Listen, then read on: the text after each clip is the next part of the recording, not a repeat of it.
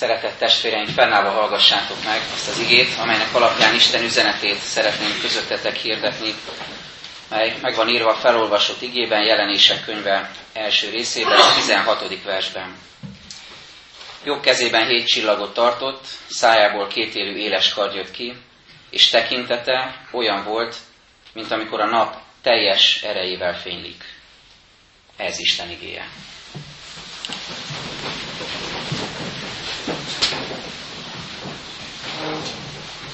Hadd kezdjem egy idézettel, amely nagyon közel áll hozzám, többször találkoztam vele, egy könyv végén van, de nem ez a költőnő írta a könyvet, csak tőle idézik. Elizabeth Barrett Browningtól való az idézet. A földön árad a menny, és minden bokor Isten jelenlététől lángol. De saruját csak az veszi le, aki látni is képes. A többiek csak csellengenek csöndben, és csipkét csipegetnek. Sokat jelent számomra az idézet, hogy mondtam, majd a végén újra felolvasom, hát ha mélyül bennünk, hogy miről is szól ez a néhány gondolat. Számomra azt jelenti, hogy Istent keressük alapvetően. És most sokan vagyunk itt, különböző fázisokban járunk az életünkben és a hitünkben is. Lehet, hogy valaki valóban minden nap nagyon erőteljesen tapasztalja, hogy akárhová néz, akárhová megy, ott, ott lángol a menny, ott jelen van Isten. Kézzel fogható módon tapasztalhatjuk Isten jelenlétét az életünkben. Lehet, hogy valakinek nagyon sietős az útja, sok tennivalója van, nagyon elfoglalt, és úgy járja az élete útját, hogy néha a szemes arkából látja, hogy felfel villan egy-egy lángoló bokor, de nincs ideje megállni, hogy megnézze, hogy mi az, és ott esetleg Istennel lehetne találkozni, megy tovább. És van olyan is, aki teljesen kizárja az ilyen találkozásokat az életéből, és nem tűnik fel neki, hogy ott vannak lángoló bokrok, és esetleg Istennel lehet találkozni. De azt gondolom, hogy bármi is jellemez most bennünket, bármelyik helyzetben is vagyunk, mindenképpen közös bennünk, hogy Istent keressük, Jézus arcát keressük. Azt gondolom, hogy az ember minden keresésének, minden kutatásának, minden felfedező vágyának, minden próbálkozásának a legmélyen ez rejtezik, hogy Jézus arcát keressük. Egy pár hete hittanórán játszottunk egy kis játékot a gyerekekkel, ez a keresős, klasszikus keresős játék. Eldugunk egy pénzdarabot, és valaki önként jelentkező kimegy, és amikor visszajön, akkor a gyerekekkel együtt próbáljuk instruálni, hogy forró, hideg, meleg, stb. Tehát, hogy megtalálja az eldugott tárgyat. Bátor jelentkező fiatalember ki is ment, eldugtuk az 50 forintost, és amikor bejött, és nagyon becsületesen kereste már majdnem egy perce, de nem nagyon figyelt oda a feladat leírására, akkor egyszer csak rám nézett, és azt mondta, hogy de Gergő bácsi, mit is kell keresni?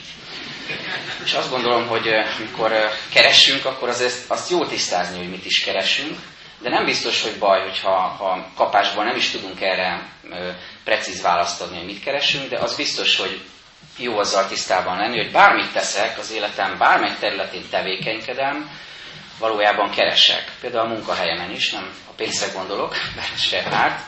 Tehát a munkahelyemen is, amikor jelen vagyok és gyakorolom a hivatásomat, vagy ez esetleg nem annyira szeretett munkámat, akkor is keresek. Tehát valamilyen módon részese vagyok egy keresési folyamatnak.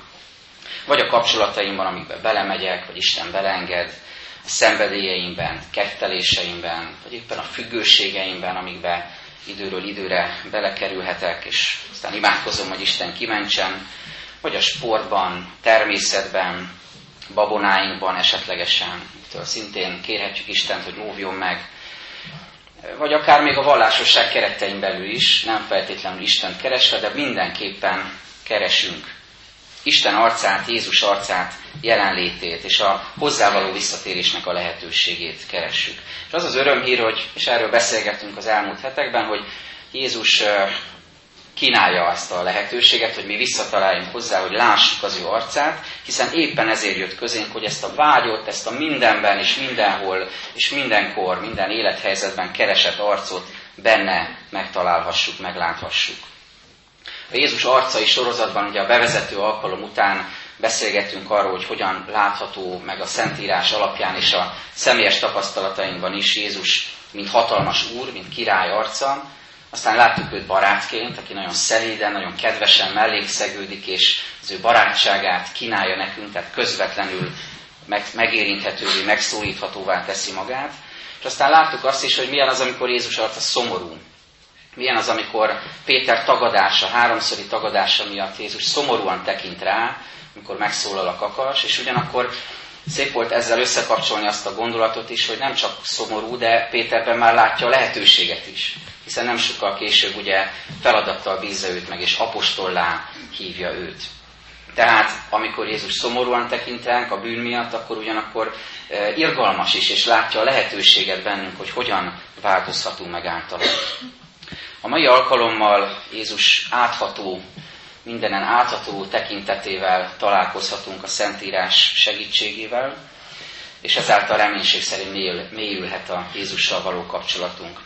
Mindenek előtt eszembe jutottak olyan emberek, akik nagy hatással voltak a hitemre, az életemre, és visszaidéztem magammal az ő arckifejezésüket, jelesül két ilyen embert is fölidéztem. Az egyik Karmati András, aki az IFI vezetőn volt, még a fasori gyülekezetben.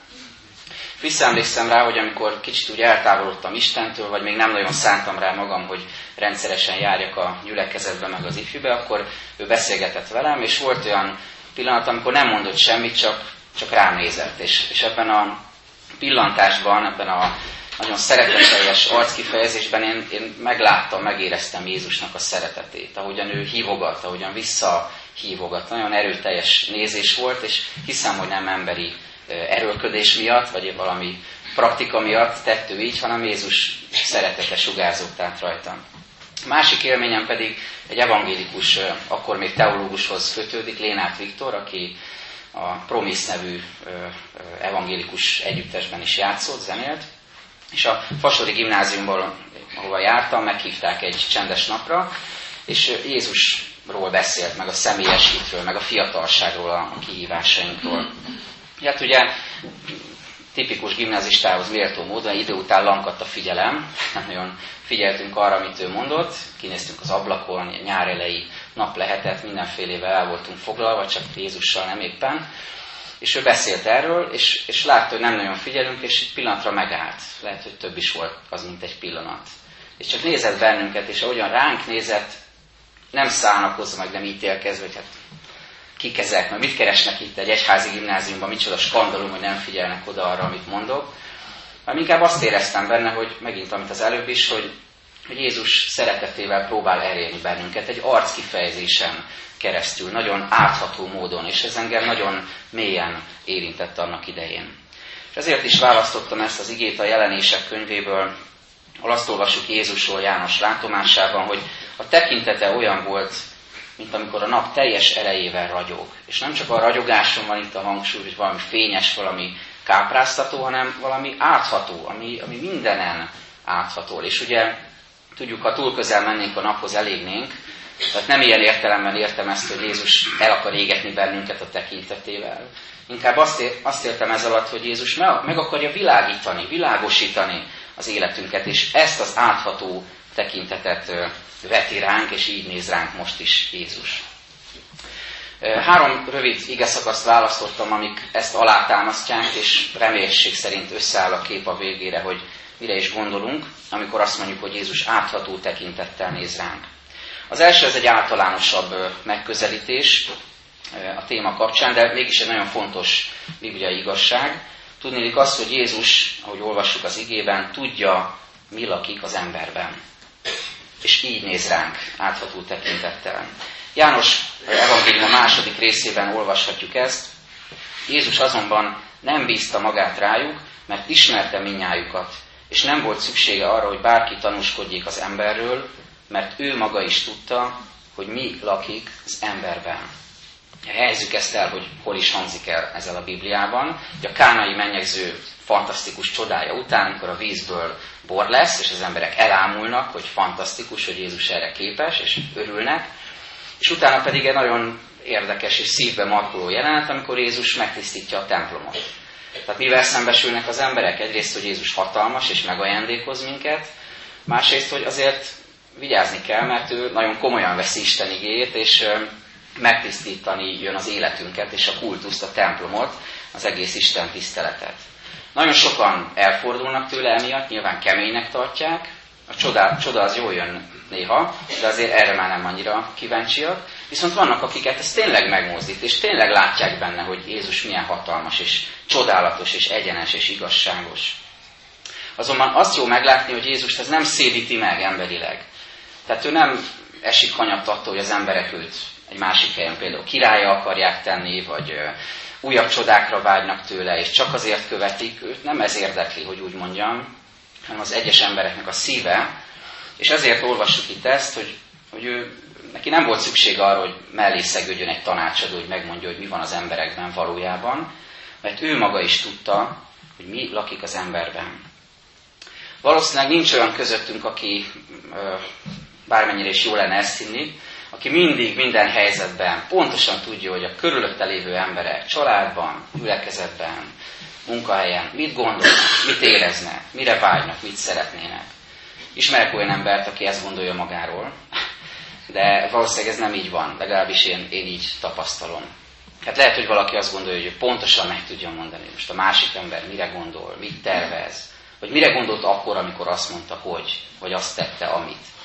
De egész biztos, vagy egyre inkább biztos vagyok abban, hogy ez nem működik, ez nem a mi képességünk, hanem Jézusé, ahogy itt olvassuk is, ő tudta, hogy mi lakik az emberben. Azok kegyelmi pillanatok, amikor valami mélyet megtudunk egymásról, vagy meg feltárunk egy eh, magunkkal kapcsolatban. Ezek nagyszerű dolgok, de, de alapvetően a szívünk legmélyig nem láthatunk emberi módon. Nincsen lelki röntgengépünk, vagy ultrahanggépünk, amivel a másikba belepillanthatnánk és föltárulhatna valami mélység, vagy éppen eszembe jutott az átvilágítás kifejezés, ami nálunk eléggé érdekesen cseng, hogy úgy mondjam. Egyházi vezetőket is, meg világi vezetőket is néha ugye át kell világítani, hogy vajon az előző rendszerben milyen tevékenységük volt, és hát ugye tiszták-e, valóban méltók-e arra a tisztségre. És bizonyára van sokunkban hiányérzet ezzel a területtel kapcsolatban, nem akarok ebben mélyebben belemenni, de abban biztos vagyok, hogy egy, egy ilyen átvilágítási folyamatnak a vége dokumentum le van írva, hogy ezt tette, vagy ezt nem tette, tiszta, nem tiszta. De hogy valójában az ember szívének a mély mi volt, amikor tett vagy nem tett valamit, ezt biztos, hogy egy dokumentum nem fogja tükrözni. Tehát ez, erre csak Jézus kész és képes, hogy az ember szívét is lássa, a mélyét is lássa, hogy mi lakik az emberben. Pedig milyen jó lenne sokszor az, hogyha lenne ilyen képességünk, hogy, hogy meg, igazán meg tudjuk érteni egymást. Mondjuk egy házasságot felképzelünk. Jó lenne. Nem mindig, de néha jó lenne azért, hogyha a férfi tudná, mit gondol a nő, és a nő tudná, mit gondol a férfi, azért ez néha segítene. Vagy mondjuk egy szülő tudná, hogy mi van a gyerekében, adott helyzetben, kamasz gyerekről nehéz megmondani, hogy éppen mi lakik benne. Vagy fordítva, mondjuk egy, egy gyerek el tudná gondolni, vagy meg tudná azt látni, hogy mit gondol a szülő. A szülő az biztos, hogy javát akarja, jót akar neki, de a gyerek ezt nem biztos, hogy feltétlenül mindig így érzékeli. Szóval jó lenne ez a képesség, de, de ez nem a miénk, viszont Jézusról ezt olvassuk, ez a bibliai igazság, hogy ő tudja, mi lakik az emberben, és az ő átható, ellenállhatatlan, tüzes, mindenen át világító, átsugárzó tekintetével ránk néz, és tudja, mi van most a szívünkben. Lehet, hogy van, akinek ez ijesztő és kellemetlen, én most inkább a pozitívumaira szeretném tenni a hangsúlyt, hogy miért jó nekünk ez. Négy ilyen ajándékot említek, hogy miért jó nekünk az, hogy, hogy Jézus tudja, mi lakik bennünk. Az egyik, hogy mindent meg lehet vele osztani. Néha használjuk azt a kifejezést közbeszédben is, közéletben is, meg a magánéletben is, hogy valami nem publikus. Valaki kérdez valamit, és azt mondom, hogy ez nem publikus. Ez túl intim, ez túl személyes, nem akarok erről beszélni. Vagy vannak ügyek ugye politikában, gazdaságban, ö, nagyobb történelmi eseményekben, amik, amiket titkosítanak mondjuk 30, meg 50, meg 100 évre. Tehát el lehet bizonyos dolgokat rejteni egymás elől. Lehet titkosítani, lehet nem publikussá tenni. De milyen nagyszerű lehetőség az, hogy Istennel viszont mindent meg lehet osztani. Előtte úgy sincsen titok. És hogyha ha valamivel viaskodom, hogyha valamit nem vagyok kész megosztani, akkor is egyszerűen csak csöndben lehetek az Úr előtt, és mindenemet átadhatom neki. Vele mindent meg lehet osztani. Egyszer egy gazdag ember meghívta Assisi Ferencet vendégségben, nagyon kíváncsi volt hogy mi a titka ennek az embernek. Annyira tiszta, annyira szent, annyira Istenre figyel és szolgálja az embereket, a szegényeket, és ő maga is szegénységben él. Mi a titka? És meghívta magához, és miután vacsoráztak, a másik szobába fülelt, hogy vajon Ferenc hogy imádkozik hangosan. Vajon mit mond, mi, mi az a fantasztikus imádság, ami így összeköti Istennel. És ezt az imádságot mondta azt hiszi Ferenc, mindössze két szót ismételgetett. Istenem, mindenem. Istenem, mindenem. Mennyire egyszerű és mennyire jellemző ez Ferenc, ez a letisztultság, ez az egyszerűség. Egy szentől nem ezt várnánk, tehát mondjon valami szépet, valami felemelőt, valami szóvirágfüzér, de hát nem.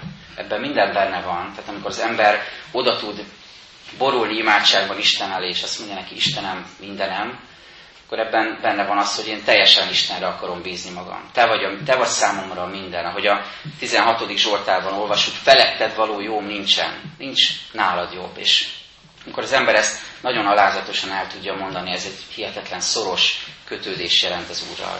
Nem kellemetlen, hogy mindent tud rólam, hanem inkább lehetőség, hogy mindent el is mondjak neki.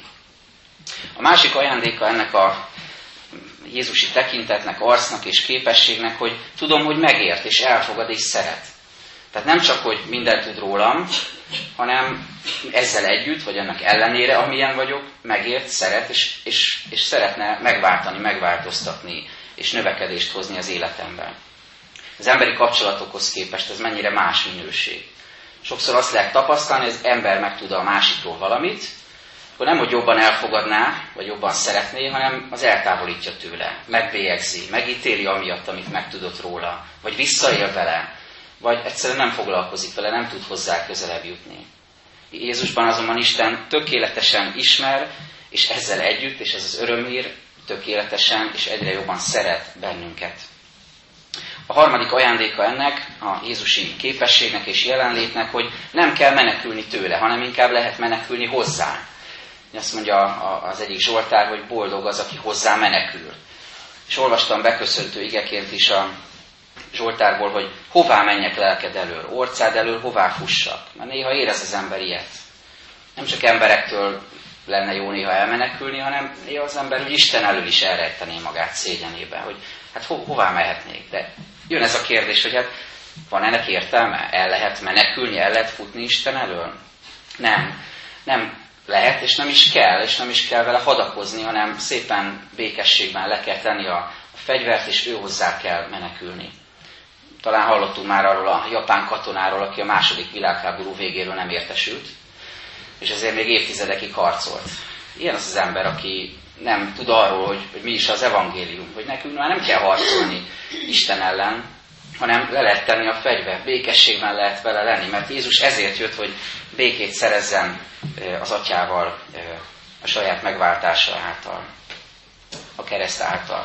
És a negyedik ajándéka, ami számomra különösen fontos volt ennek, hogy nem kell mások belső világával lefoglalnom magam.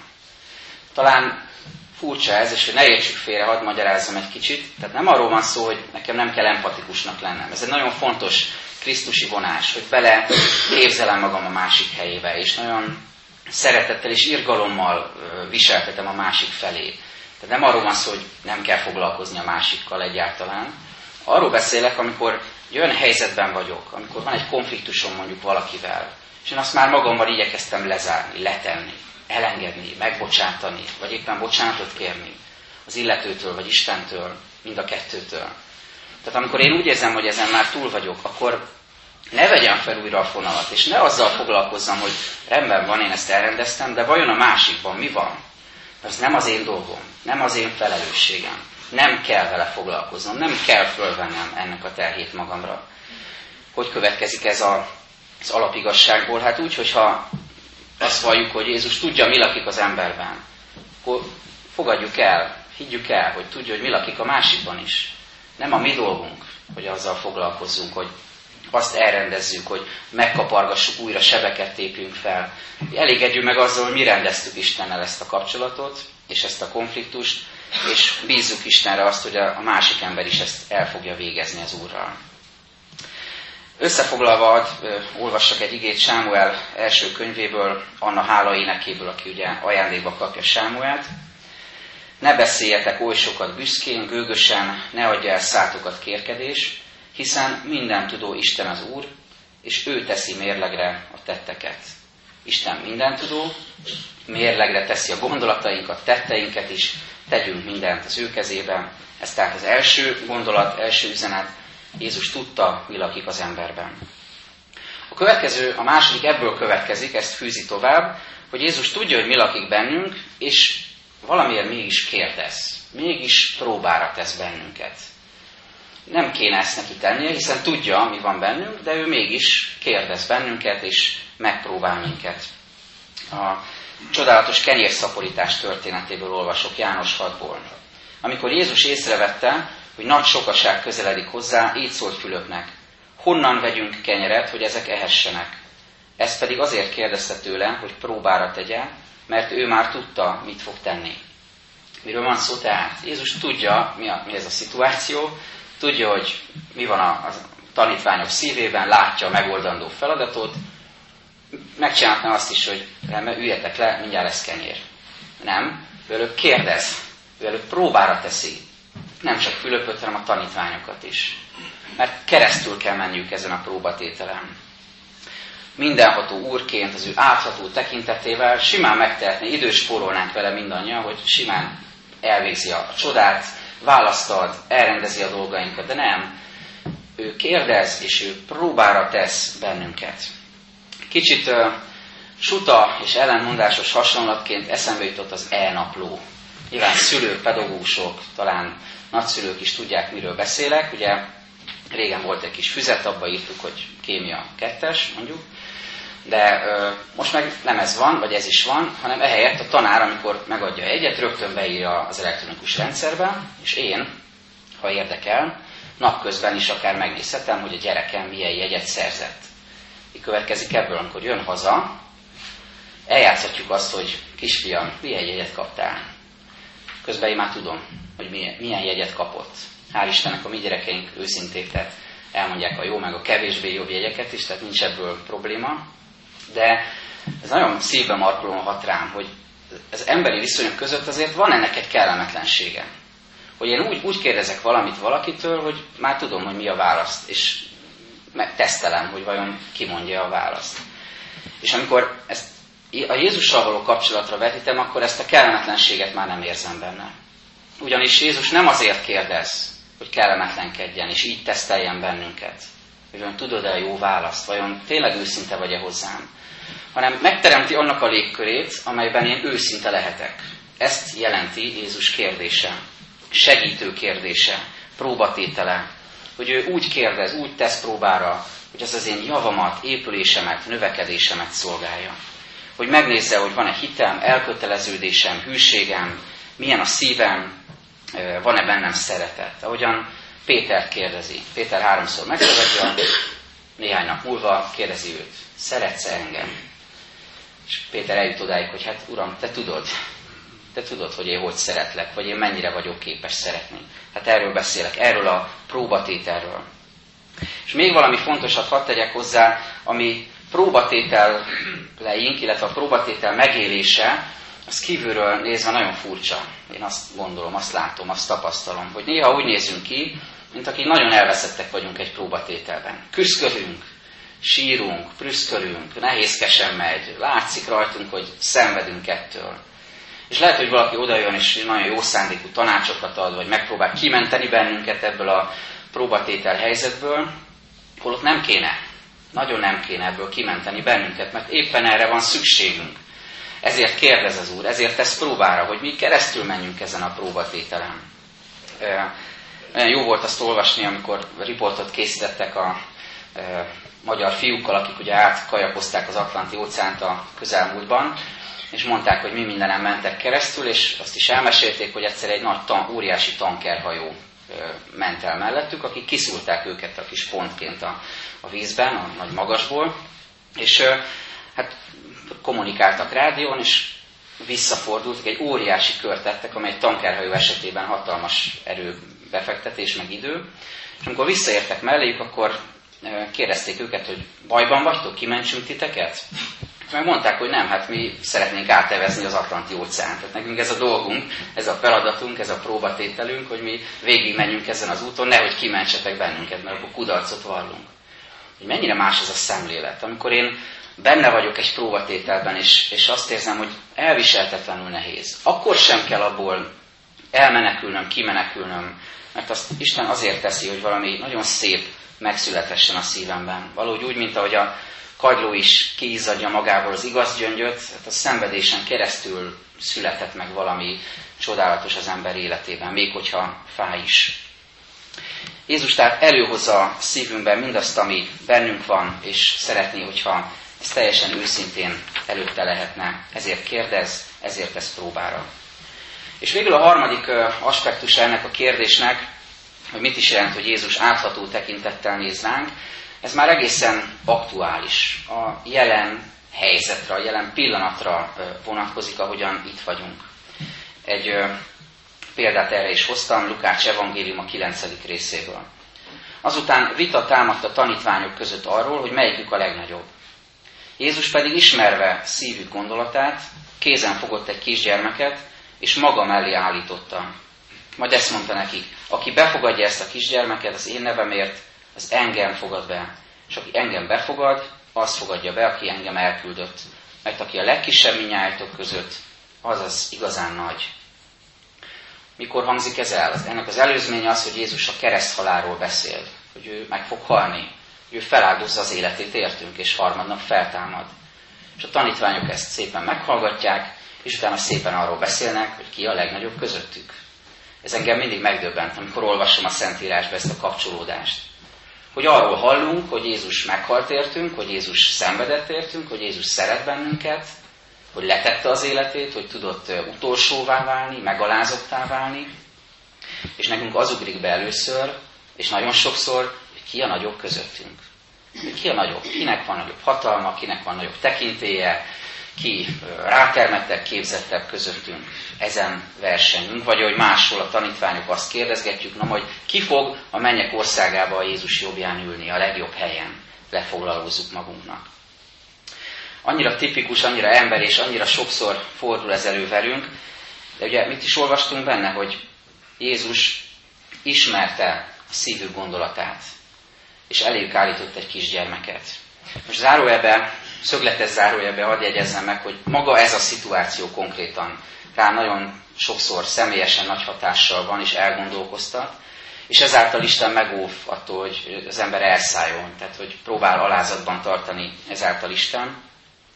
Amúgy is egyébként sok gyarlóságon, meg kereteim, korlátai miatt ezt teszi, de ezáltal az ige által különösen is. És nem csak egy gyermek befogadásáról, vagy éppen örök befogadásáról van szó, hogy aki befogadja ezt a gyermeket, hanem azt gondolom arra utal itt Jézus, hogy amikor nekünk vannak nagyívű gondolataink, nagyívű terveink, nagyszerű elképzeléseink, önmagunk fontosságának a tudatában éljük az életünket családapaként, vagy nem tudom én, munkavállalóként, munkaadóként, bármilyen pozícióban, akkor gondoljunk abba bele, hogyha Isten hogy ez hoz egy ilyen helyzetet, ami a kicsinség meglátásáról szól. Egy kicsin gyermek, egy kicsiny feladat, egy kicsiny szolgálat, egy látszólag jelentéktelen momentum, akkor azt vegyem észre, és szálljak le erre a kicsinségre. Ne szálljak el magamtól, hanem vegyem észre ennek a feladatnak a kicsinségét, de ugyanakkor fontosságát. Ez tehát a konkrét szituáció. De amit ezen keresztül üzen Isten, az, hogy bármilyen helyzetben vagyok, Isten abban a helyzetben kíváncsi arra, hogy én azt hogyan élem meg, szívem gondolatára kíváncsi. Abban, amiben vagyok. Nem az érdekli, hogy általánosságban milyen hitem, mit vallok az egyházról, a Bibliáról, Jézusról, milyen a világlátásom, milyen az értékrendem általánosságban. Hanem, hogy abban a konkrét helyzetben, amiben vagyok, vagy most, ahogyan itt vagyok a templomban, hogyan élem meg ezt a helyzetet, milyen érzések támadnak bennem, hogyan érint engem az, ami történik velem. Mert ő mindent lát, átható tekintetével vizsgálja az életünket, és szeretetével közel jön hozzánk. És ő nem jól nevelt és jól fésült keresztény klón hadsereget szeretne létrehozni, ahol mindenki ugyanúgy gondolkodik, tényleg jól nevelten, jól fésülten jelen vagyunk, hanem arra kíváncsi, ami tényleg bennem van. Ha az rossz, ha az negatív, akkor arra. Hogyha most itt vagyok a templomban, és nem érint meg Isten igéje, vagy már hetek óta nem érintett meg, nem érzem közel magamhoz Istent, akkor ezt mondjam el neki, akkor őt ez érdekli. Nem a vetítés, nem a, a vágyaink, nem a projekció, nem az, hogy én hogyan tudok jó képet mutatni magamról, hanem az, amiben vagyok, ahogyan megélem most ezt a nyomorult helyzetet.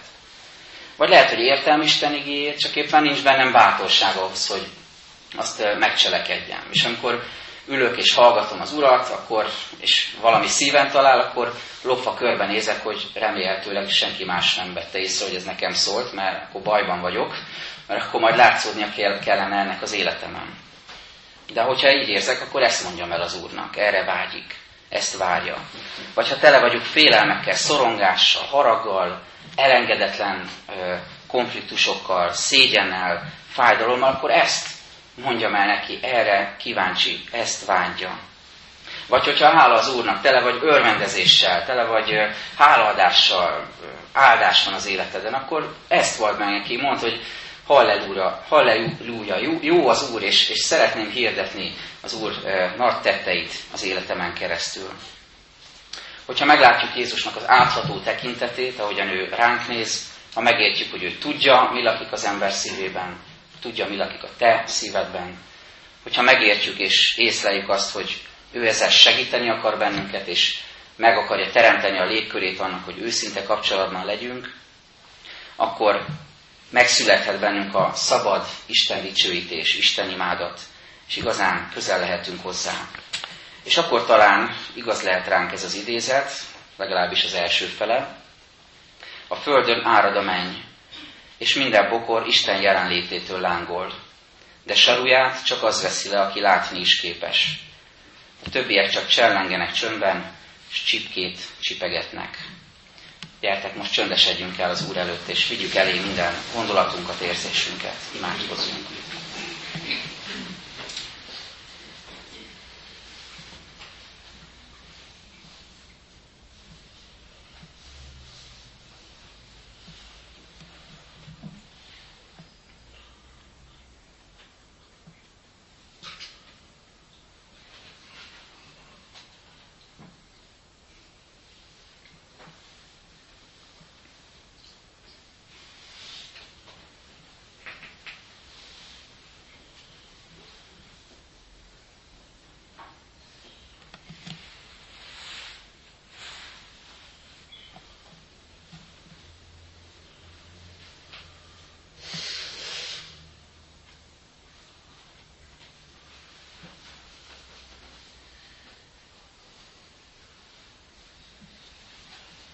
Hálát adunk, Urunk, azért, hogy nagyon szeliden és mégis nagyon átható, egyenes tekintettel nézel ránk.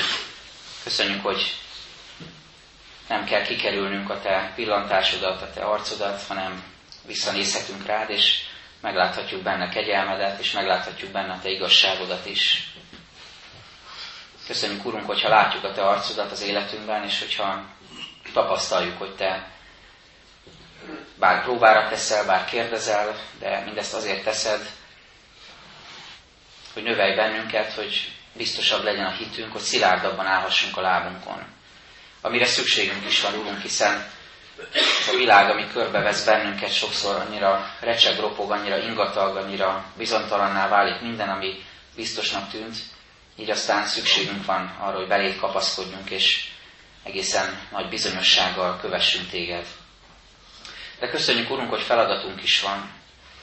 Mert amikor azt halljuk a Te igédből, hogy Te tudod, mi lakik az emberben, akkor jó lenne megerősödnünk abban, hogy mi ezt hirdethetjük is. Mi ezt, ennek az örömhírét, ennek az üzenetét tovább is adhatjuk.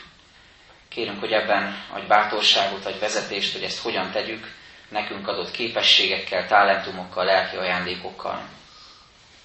És könyörgünk, Urunk, most különösen is a gyászoló családokért, hogy légy velük vigasztalásoddal, irgalmaddal, kegyelmeddel azért, hogy megtapasztalhassák a te közelségedet, hogy rájuk tekintesz, óvó, védő, oltalmazó, sebeket gyógyító jelenléteddel, arcoddal. Köszönjük, hogy velük vagy, és hogy kérhetünk értük, hogy erősítsd meg őket emlékezésükben, hálaadásukban, fájdalmukban. Köszönjük, Urunk, hogy minden terhünket letehetjük most eléd, és kérhetünk újult erőt a következő héthez. És hadd imádkozzunk még külön kárpátaljai testvéreinkért, hogy ne feledkezzünk meg róluk, az értük mondott imákról, hanem tudjunk értük könyörögni továbbra is, légy velük a nélkülözésben, a háborús helyzetben, a, reménytelenségben, kilátástalanságban, és mutasd meg ebből a nagyon nehéz helyzetből a kiutat, őrizd őket, és segíts, hogy tudjuk őket támogatni, ha kell anyagilag is. Köszönjük, Urunk, hogy meghallgattad a magunkban elmondott imákat. Most közösen eléd járulunk az Úrtól tanult imádsággal. Mi, Atyánk, ki a mennyekben vagy, szenteltessék meg a Te neved, jöjjön el a Te országod, legyen meg a Te akaratod, amint a mennyben, úgy a földön is. Minden napi kenyerünket add meg nékünk ma, és bocsásd meg a mi védkeinket, miképpen is megbocsátunk az ellenünk védkezőknek. És ne vigy minket kísértésbe, te szabadíts meg minket a gonosztól, mert Téd az ország, a hatalom és a dicsőség mind örökké. Ámen. Fennállva énekeljük az imádságunkat.